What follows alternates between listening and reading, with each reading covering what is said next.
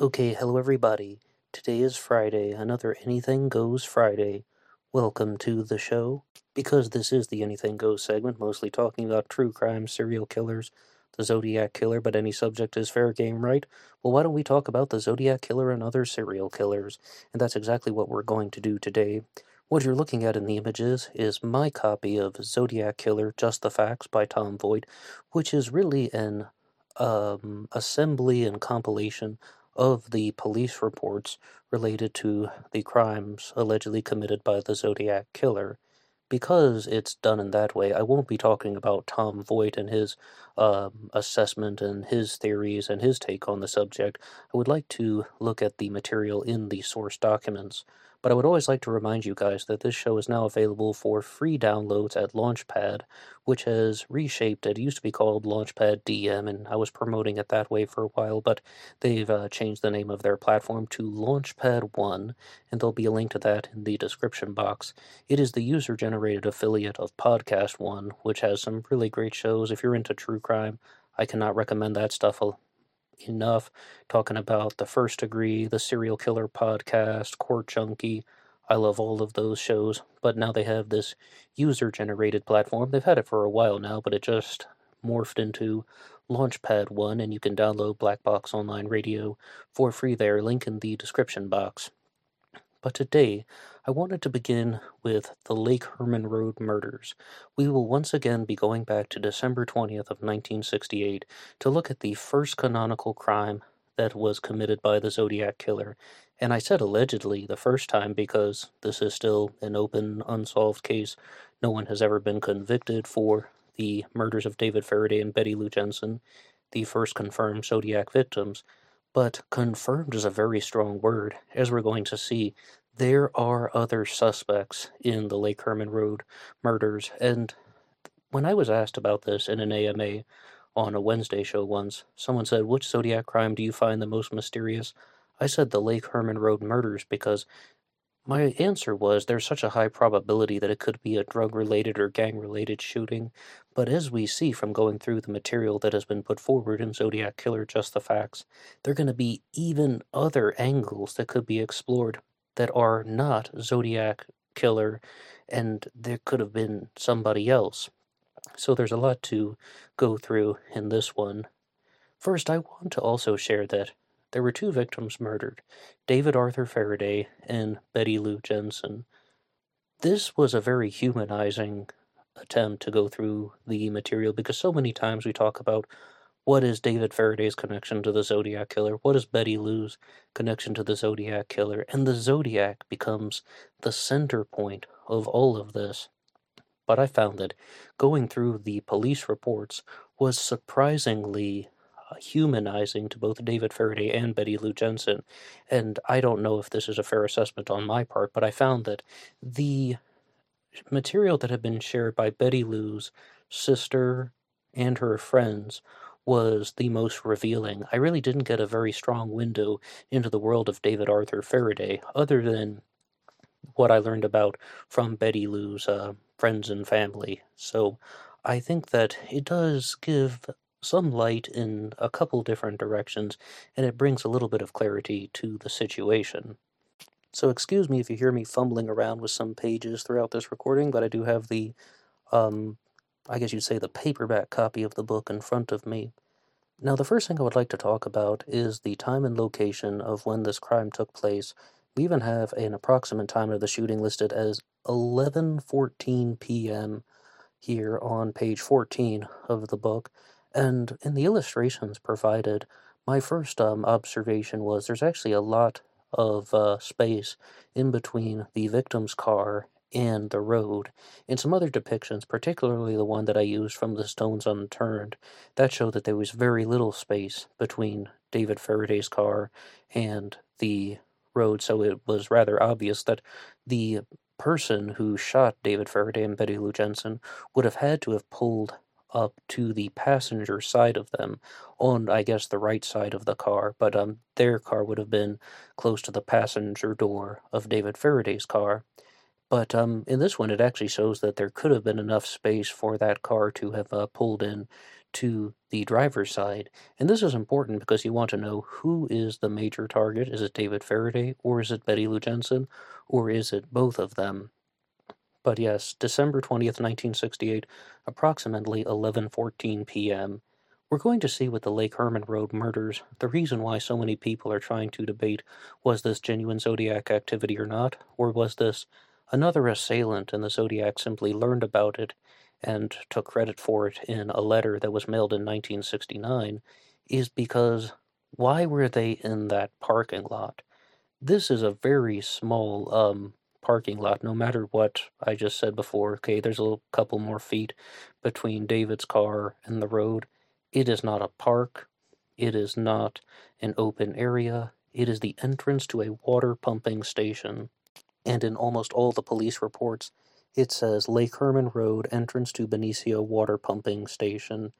And there are numerous explanations about why David Faraday and Betty Lou Jensen would be in that park. And the first is maybe it was indeed a lover's lane, that they were going there for physical privacy or intimacy. The biggest argument against that is that it was so close to the road as you see that the headlamps from the car going on going in one direction would have shone right into their window, so it would be a terrible way to get physical intimacy. But there, I would like to confirm one thing that I did read in the police reports here that had been discussed by you guys in the comments section, particularly Chevy Cat and Tyler Grover. Big shout out to you guys, pointing out that when David Faraday was found dead, in his hands he was holding a class ring, golden color and with a red stone in the center. So they um, brought this to my attention that the motivation for them being in the parking lot could have been that David simply wanted a conversation with Betty Lou Jensen because he may have been asking her to be his steady girlfriend or something like that and wanted to give her his class ring as a token of his affection, and that it's not about physical intimacy. He's just talking to her, and maybe they were blindsided by the Zodiac killer, or maybe there was another suspect involved. But those um, are, I guess, the two leading theories, and some people think that um, this was a whole another web of criminal activity related to drug dealing, and we're also going to see that there is somebody who is definitely causing trouble in Betty Lou Jensen's life as well as in her family's life. The first point I would like to bring um, to our attention is this is frequently described as David and Betty's first date. David Faraday and Betty Lou Jensen are allegedly on their first date is written in numerous pieces of Zodiac literature all around the internet, but according to the material in these police reports, David Faraday had picked her up from school numerous times. It says about four or five times that um, he had picked her up from school, so they were definitely spending time together. And also, Betty Lou Jensen had been seeing other guys throughout the year of uh, 1968. I'm not holding that against her. There's nothing wrong with that. But is there somebody who's going to be rather upset about that? If we go back to some of the time prior to December 20th of 1968, it appears that Betty Lou is seeing a guy casually for a while named Steve, and then another guy comes into her life named Ricky. I often refer to him as Richard Ricky Blank and his last name is redacted from almost all of these police reports, except for a note that was found in Betty Lou Jensen's locker after her death, and this was one that was taken, um, uh, well, I guess you'd say they examined the material that had been obtained in her locker because um at Betty Lou's high school, Hogan High School, they had private gym lockers, and I would this was collected on the first, the third of January actually, 1969, 1369, and it says, Do you know a kid named Richard Burton? I was going with him until two days before the installation. He still phones me, and he is threatening me to keep away from Dave. He said if he's ever close enough to Dave, he would punch him in the teeth. I told him to leave me alone if he knows what good him. And it does it does say that, what good him. So the guy Richard Ricky Blank, I mean, maybe we can refer to him as Richard Burton. That's the only time that I noticed his uh, full name was used, but Ricky, for lack of a better name, has been bothering Betty Lou Jensen a lot, and it seems like he is very upset with the fact that she is now seeing David Arthur Faraday. But as far as Betty Lou's friends have gone to share, it doesn't appear that there was any actual relationship going on between Ricky and Betty Lou. By seeing him and going with him, it says, I was going with him until two days before the installation.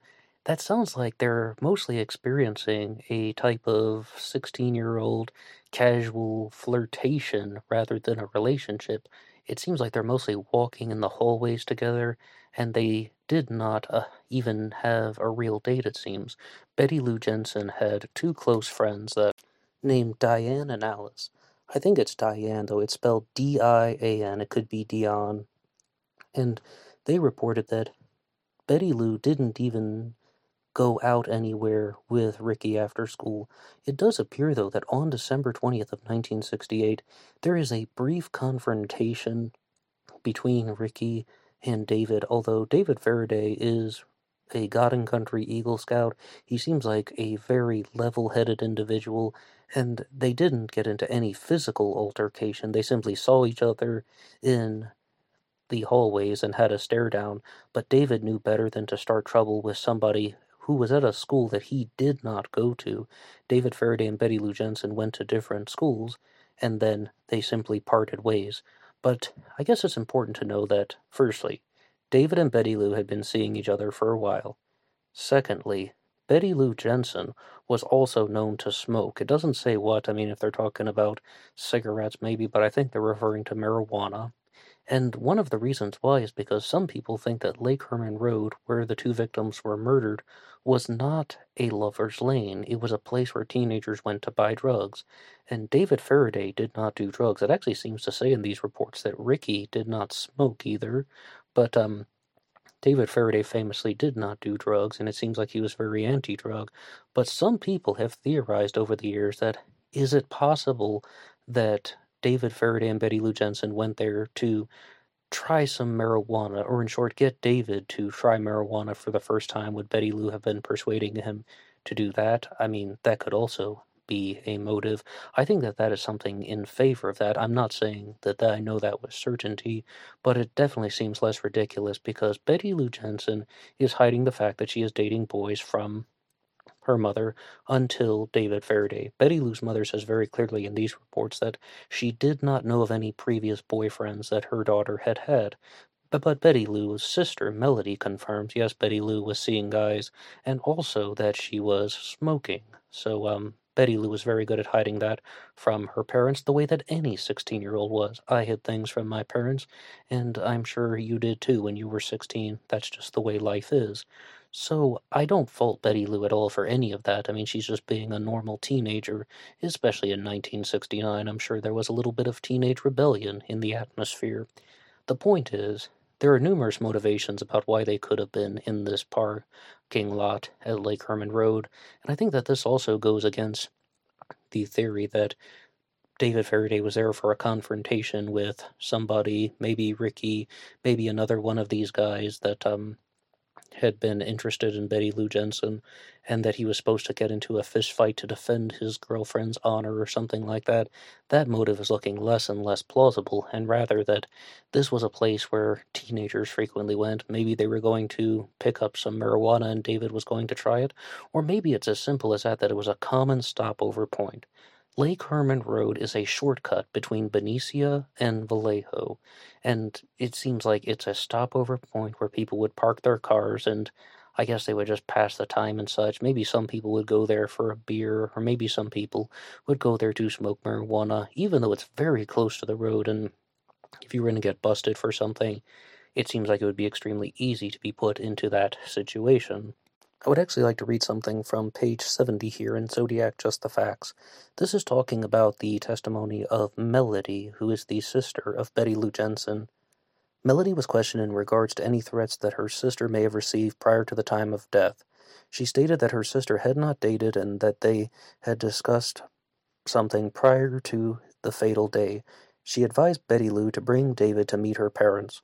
While they were en route to AGE at about 6 p.m. on the 20th, the fatal day, Betty Lou confided to her sister that she was afraid of Ricky, that's uh, Richard Burton, because Ricky had threatened to tell her parents that she smoked and she was having dates. She said that he was going to beat up David said something about using brass knuckles. Okay, so, I mean, it's important to note that Ricky, Richard Burton maybe is his full name, is threatening Betty Lou Jensen. He is threatening David Faraday. And then David Faraday and Betty Lou Jensen end up murdered. Some of the points that would go against Ricky being the shooter at Lake Herman Road is that, firstly, his family provided an alibi for him, and the family does appear to have actually been together with him most of the night. On the night that David Faraday and Betty Lou Jensen was murdered, were murdered, excuse me, they were having a birthday celebration for Ricky's sister. So they're at home, they're having cake, they know what day it is, and it seems like Ricky was definitely present in the house. And also, I mean, it's somewhat of a flimsy alibi, I do have to admit that, because Ricky's alibi is his family. Here's, a, here's another point. It doesn't seem that Ricky had a valid driver's license at, at the time, but they do say in numerous places in these reports that Ricky could drive a car. He knew how to drive, but um, he definitely did not have access to his own vehicle. I mean, it is a theory that maybe you've even encountered this from time to time that he was using his car or that he allowed somebody else to drive the family car, which would have been a dark colored, maroon colored station wagon. And they showed up at Lake Herman Road in Blindsided, David Faraday and Betty Lou Jensen. Point against that. Well, if Ricky did it, how did he get the gun? Everything in these reports says Ricky did not have access to a firearm. I mean, it's not impossible to obtain a gun in America, even if you're 16 or 17, however old Ricky was. A Hogan High School student. It's possible. Or maybe he was with somebody else who was in possession of the gun and that person was a little bit mentally unstable and was the shooter, or Ricky was the shooter. I think that Ricky is a rather weak suspect in the Lake Herman Road murders because it seems like he is guilty of some very annoying behavior. But did he actually murder these two people? If you're somebody who thinks that there is a single perpetrator Zodiac killer out there, that there was just one person who was responsible for these crimes, then everything I've said about Ricky is null and void. It is moot. It is beside the point. It is irrelevant. Because most people who think there was a single Zodiac killer look to the locations. It's not even about the victims. It's not even about all of the drama that they had going on in their lives. It would be about the area where the victims were parked because of maybe something is lining up mathematically. Maybe the zodiac symbol plus a few radians is going to give the uh, creation of a criminal masterpiece loaded with mathematical signatures. The locations would have been important, not the identity of the victims. So there could be that. I mean, maybe Betty Lou had somewhat of a stalker, this Ricky guy, and then she was murdered by the Zodiac Killer. Talk about rotten luck. Or perhaps there could be something that is connected to this crime that is somewhat of an intermediary. From reading the reports here on Lake Herman Road in the early parts of the book, I noticed a particular name that has not come up yet, and that is David Walliott. There is something that is known as the Ott Brothers Gang, and one of the theories out there is that it wasn't Ricky that was the shooter. It wasn't the Zodiac killer who was the shooter. Instead, it was somebody named David Walliott, who was a police informant who had a type of connection to the underworld. He was a big time criminal. I mean, as big time as you can get for low level drug dealing. He is someone who's both big and small at the same time. And um, he may have even been known as Big Red. That might have been his nickname. And one of the legends, one of these Zodiac killer legends out there, is that this guy, David Walliott, was an informant in the sense that he would sell drugs to people, and very shortly after selling them drugs, he would then be arrested. And I mean, like, the other people would be arrested. I hope that that was clear. He's an informant. He is setting people up, but he's an actual criminal, and he is actually doing things that are involved with the drug trade, and he's working with other people, particularly Russell Rusty Ott, who is um oh, I forget if he's his brother or his cousin, but they're known as the Ott Brothers Gang. David Waliot's nickname actually was Willie for some reason. I don't know why Wally wasn't good enough. Maybe he thought Wally wasn't very badass, so he had to go with Willie, which is even less badass in my opinion, but I digress from that. One of the points that supports this theory that David Waliot was the shooter is that two jailhouse informants would later go on to say that they were present at Lake Herman Road, sitting in the back seat of the car, and David Waliot was the shooter. This relates to the idea that David Faraday is having confrontations with people, right? He doesn't smoke, he's anti drug, and um, he doesn't want anyone pushing drugs at school. And David pissed off somebody who had connections to a higher ranking drug dealer, David Waliot, and that they wanted to uh, silence him because he had crossed the wrong people, or also perhaps this guy David Waliot thought that he had immunity from prosecution because he was a police informant, because he's doing these sting operations, selling some people small amounts of drug, then they get arrested shortly after. I mean, he's involved with these more or less um, sting operations. I think that's the way to describe it. But I would like to go back to the book and go to page 72 here, and we'll hear more from Melody, Betty Lou's sister, because we want to get everything right. Melody also states that on Friday, in the afternoon, David came over to Hogan and he had words with someone's name who's been redacted. It seems that they were talking, and Mr. Grove came upon the scene, unaware that anything was in progress. They had no physical conflict, David, realizing that he was in a school where he should not be, left without any further discussion. Melody also said that her sister used to say, Close the blinds, redacted is spying on me. In other words, she did not want to be in the house with him peeking around. At the same time, Mrs. Jensen, Betty Lou's mother, was there, saying that upon several occasions she found the gate open to the house. They at the time suspected that Someone might have been prowling around the house. No one ever saw him, but it was suspicioned that he might have. Just reading through these early police reports, I would get the impression, if I didn't know any better, that, well, this Ricky guy would be the prime suspect to be the shooter at Lake Herman Road. However, the Zodiac Killer would go on to take credit for this in a very famous letter that was mailed in the summer of 1969, not after the Lake Herman Road murders. There was no report of that. It wasn't until after the murder of Darlene Ferrin on July 4th, 1969, that the Zodiac Killer said the famous words, I will state some facts that only I and the police know. And I really began to get a sense of um, was just an upsetting feeling that really came over me, learning all of these things about David and Betty Lou, and then thinking about that letter that's mailed and somebody murdered them and is just bragging about it. Yeah, I killed them, and I'm gonna tell you how I did it, and I'm gonna tell you all the details of the crime.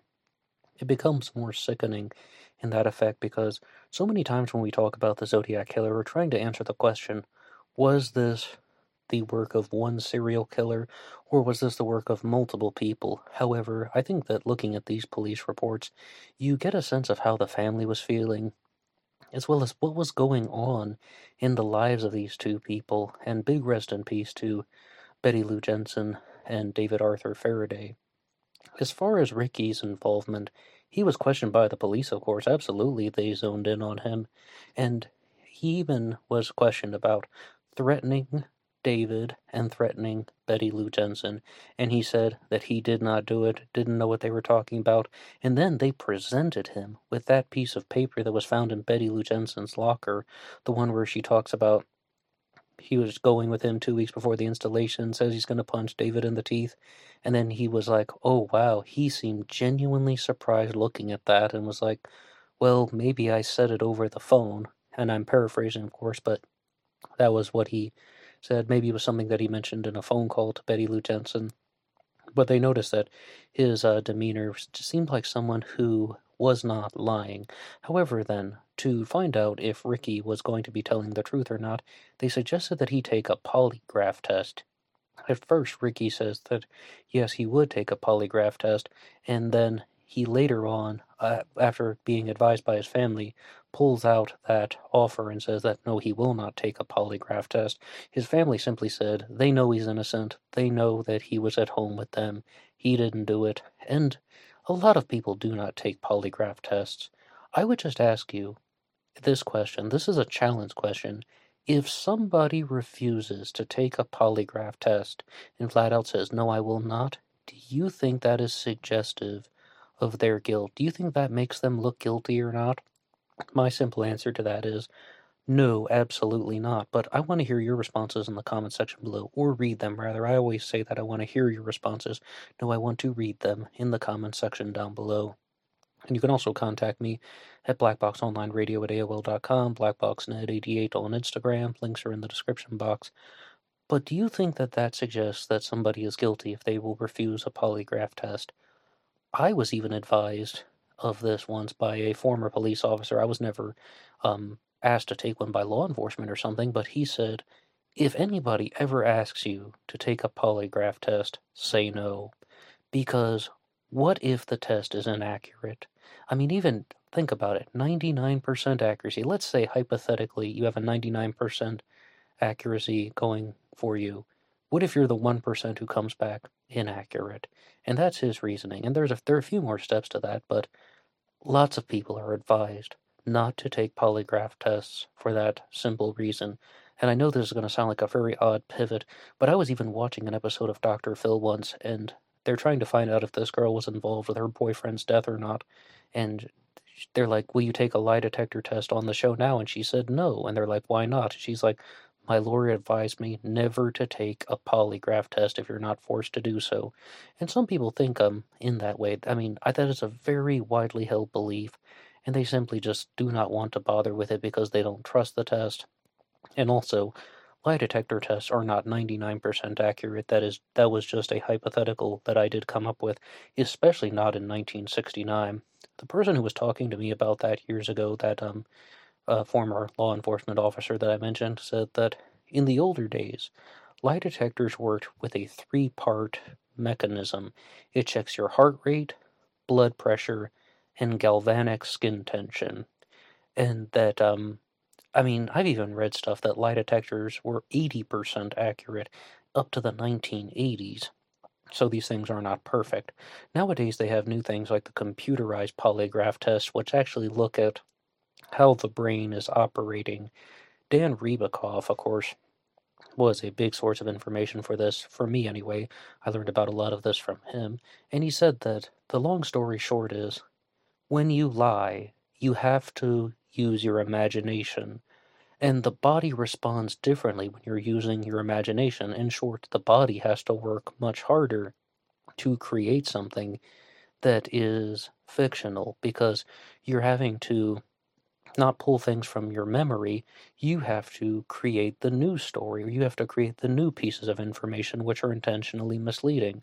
And you could see very easily how that would affect heart rate, blood pressure and galvanic skin tension, but you would not be able to fool the brain. I mean, like they can see if something is coming from the memory or the imagination with the computerized polygraph test, but that didn't exist in the 1960s, and Ricky's family even says in these police reports he was very nervous about taking the test, and they thought that that was going to cloud the judgment.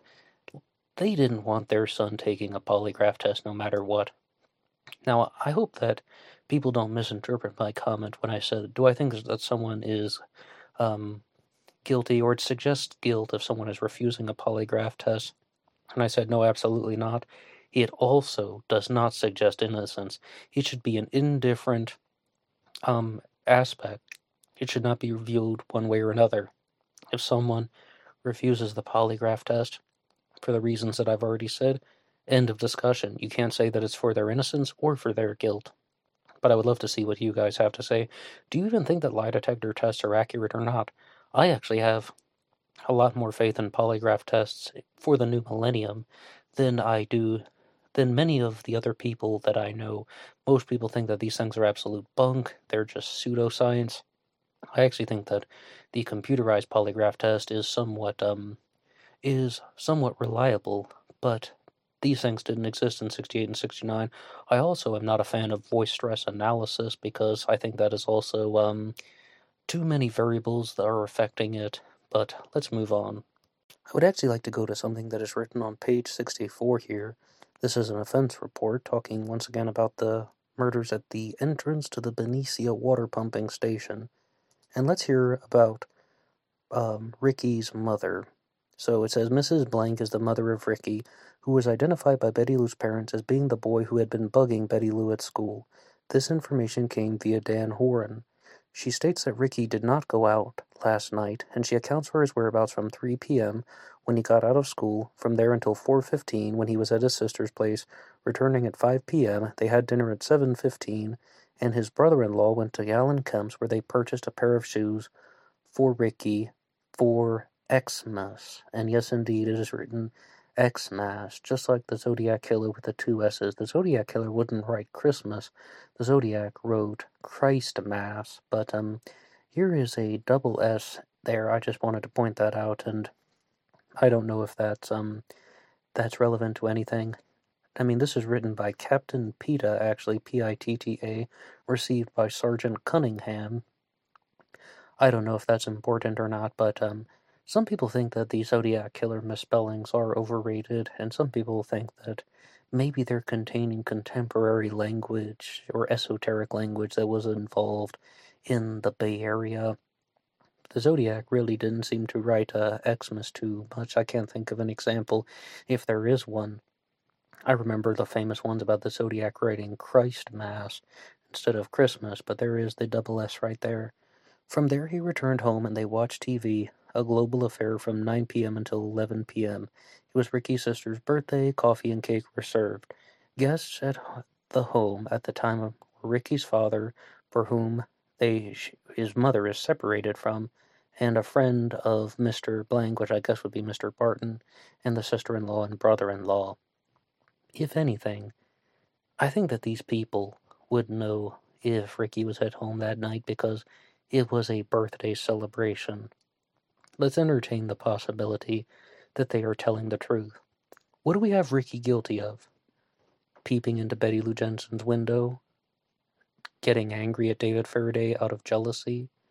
We also have him harassing Betty Lou, but they say bugging her in this. It doesn't appear that he is actually involved with physical confrontations with either David or Betty Lou. Instead, these activities seem to show that he is displaying annoying behavior, perhaps certain criminal elements if he is breaking into their house or if he is trespassing on their property. We don't know if he broke into the house, but the gate was open multiple times, and they believed that it could have been Ricky.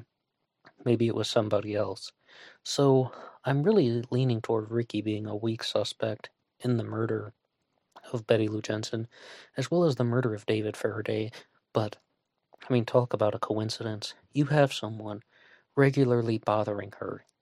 You have someone threatening her, threatening her boyfriend, David Faraday, saying that he's going to jump David with brass knuckles. I mean, all of these things coming together that's really appearing to be something in the case of someone who is displaying a lot of hot headed behavior. But would he go as far to have them murdered? Oh, I don't know about that. And let's just explore the challenge questions, the important questions for this one. Was this the Zodiac killer? I mean, it definitely seems like two teenagers were alone in a vulnerable place. They didn't come home, and people began to worry. Uh, there's it's definitely looking like that could fit into the narrative because the Zodiac did state the information, the facts that only I and the police know the brand of the ammo, the location of their bodies. That is all present. Secondarily, you would also have to find out how did Ricky get the gun? Who would have been with him? Who would have provided him this? Well, like, why would you completely accept that his parents are lying, that he wasn't at home? And not only his parents, this is the reason why I read this off. All of these other relatives, his brother in law, his sister in law, the family friend, his sister, because it's her birthday. I mean, if there were any night of the year that they would know if he were home, it would be this one because they're having this party, celebration, coffee and cake. So, I mean, let's entertain the possibility that maybe they're actually telling the truth and that looks like Ricky is somewhat of a weak suspect. Now, could there have been a drug bust that is going on that David Faraday was responsible for and someone was following him? Um, I suppose anything's possible, but once again, how does anyone get to that conclusion? And I definitely lean toward the fact that this was a popular stopover for teenagers. Maybe not the best lover's lane in the world, but maybe David simply wanted to uh, give Betty Lou the class ring, maybe get a kiss from her or something like that. And they were blindsided by the Zodiac killer because the Zodiac maybe was a Vallejo native and familiar with the back roads, familiar with the stopover point used by teenagers. Teenagers went to this parking lot.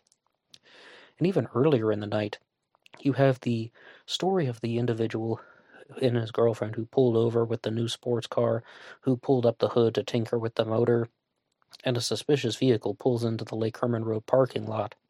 They get bothered, they get spooked, so they close the hood, get in the car, and just drive away. And some people think that the Zodiac Killer was actually coming for them first. Okay, there are two things that you can do with that. First, you could be like, that was just an unsuspecting motorist. That was an innocent motorist who pulled into the parking lot and they got bothered and they drove away. Or you could say, this is the foundation of the myth of the Zodiac Killer. That this is when people begin to think that there's this boogeyman in the dark going out there preying on young people, preying on heterosexual couples. Because of that story, that somebody was stalking teenagers at this parking lot at Lake Herman Road. What actually happened, it really is a mystery, though. Um, but I've never seen this type of intensity prior to reading this book, Zodiac Killer Just the Facts, talking about um, Ricky's involvement with all of this, and that is something that is new for the discussions here. And it goes to show you that um, Betty Lou Jensen and David Faraday had a large amount of drama in their life. Now, was, was this a Zodiac or not? Um, if there's any crime that wasn't genuine Zodiac activity, it was the Lake Herman Road murders, because no letters reported for seven months, not until the summer of 1969. This occurred in the, well, I guess the fall of 1968. I was almost about to say the winter, but very famously, I like to say this was the last day of autumn, right before the winter solstice, Michael Cole theorized in his book The Zodiac Revisited, Volume 3, that the Zodiac Killer wanted to commit this crime late at night. What is it, 10 p.m., 11 p.m.? And he expected the bodies would be found on December 21st, the winter solstice, the darkest day of the year. He's trying to become the epitome of darkness. There could be that. Or also, the Zodiac could have been trying to go dormant for the winter, that all of that was intentional, and the Zodiac was trying to only commit crimes in the summer and the fall, and that uh, spring is meant to be the rebirth. And I even did an episode once talking about how the Zodiac's birthday could have been in April, and these dates have significance. Not the victims, but the locations and the dates. What really happened, we do not know, but I thank you for listening to this presentation on the Lake Herman Road murders. And I guess the overall discussion of this episode has been was Ricky involved with the murder of David Faraday and Betty Lou Jensen? Maybe his name is Richard Barton. His name is only written out on that note that Betty Lou Jensen had in her private locker in the gym. And uh, Betty Lou Jensen actually shared a locker with a girl named Sharon. That's why she didn't have a private locker for her normal items, but in the gym she had a private locker. So, um, if anybody would like to follow along with this book, it's Zodiac Killer Just the Facts.